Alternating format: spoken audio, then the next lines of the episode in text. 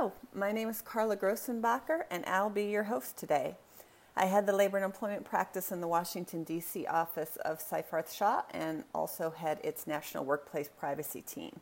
And today we're going to talk about symptom and temperature screening for COVID 19.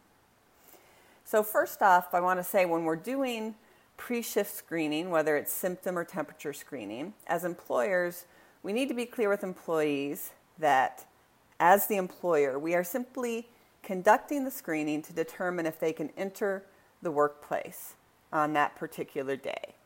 You're not certifying anyone as healthy. You're not their health care provider. You're certainly not telling them they don't have, they don't have COVID 19.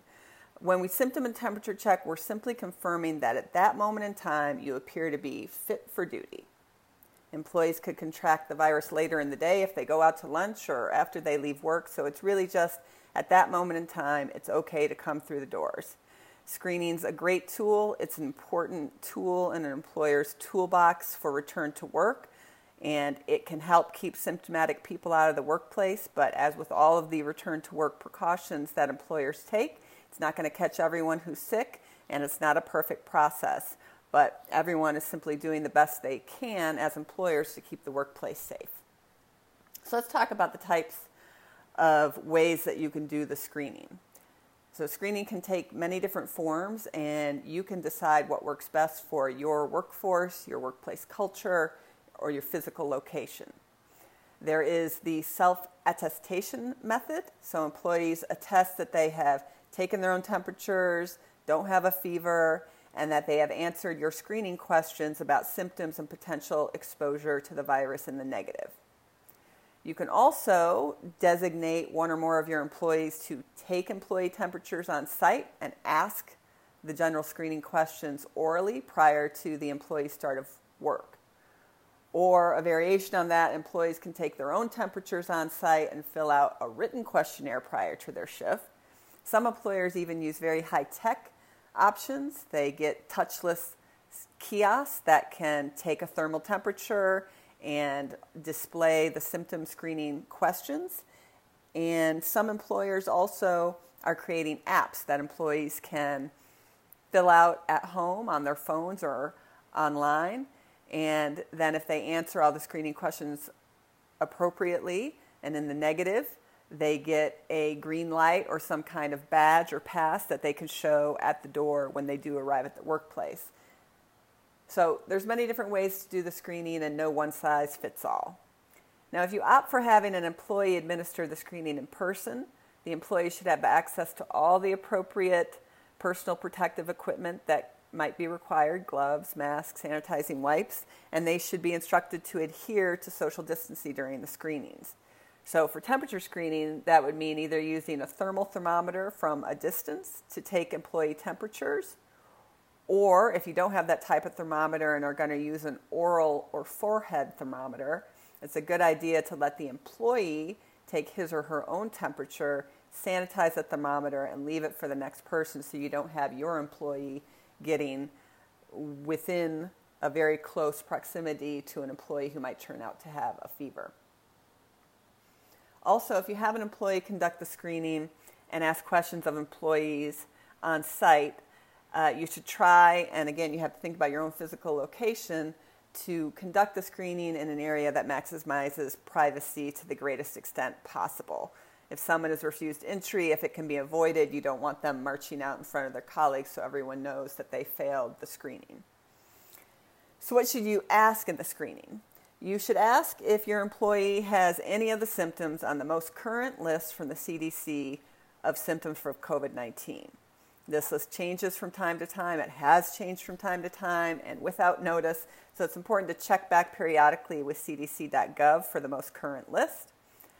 You can also ask employees about whether they've had close personal contact with anyone who's tested positive for COVID 19 or someone who has had symptom of COVID 19. You can also ask about travel. There's still a level three advisory for international travel, cruise ship travel from the CDC. Some employers ask about hotspots, uh, as we're currently experiencing some hotspots in the US. When you use the term close personal contact on your screening questions, whether it's oral or in writing, you should explain what that means to the employees. That's according to the CDC, being within six feet or less of someone for more than 10 minutes. And you could give examples like this would, of course, mean a household member or an intimate partner, something of that nature. And then, if the employee answers affirmative to any of the screening questions or has a fever, they should be directed to leave the premises and follow up with their healthcare provider.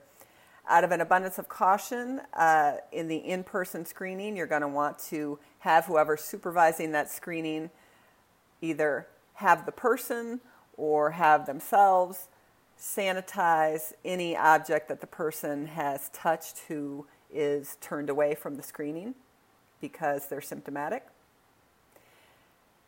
So, should you document the results of the screening? Is the other big question we get from a lot of our clients. And our uh, answer to that is unless there's a local requirement to document the results, we say it's a best practice not to do so. Because, especially, you can imagine with a large workforce as America continues to reopen, that could be a lot of employees. You're doing it daily. That can be a lot of paperwork, a lot of documentation. And if you're going to document the results of a symptom screening or a temperature screening, the EEOC is clear that that is covered under the ADA and treated as confidential under the ADA, that information, and you have to keep it confidential in accordance with ADA rules, which means in a separate medical file away from the personnel file that's treated as a confidential medical record.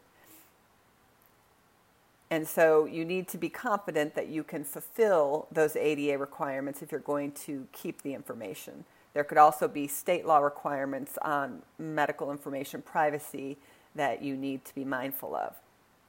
So some of our clients don't retain the answers because the proof of the answer is really that the employee comes to work that day.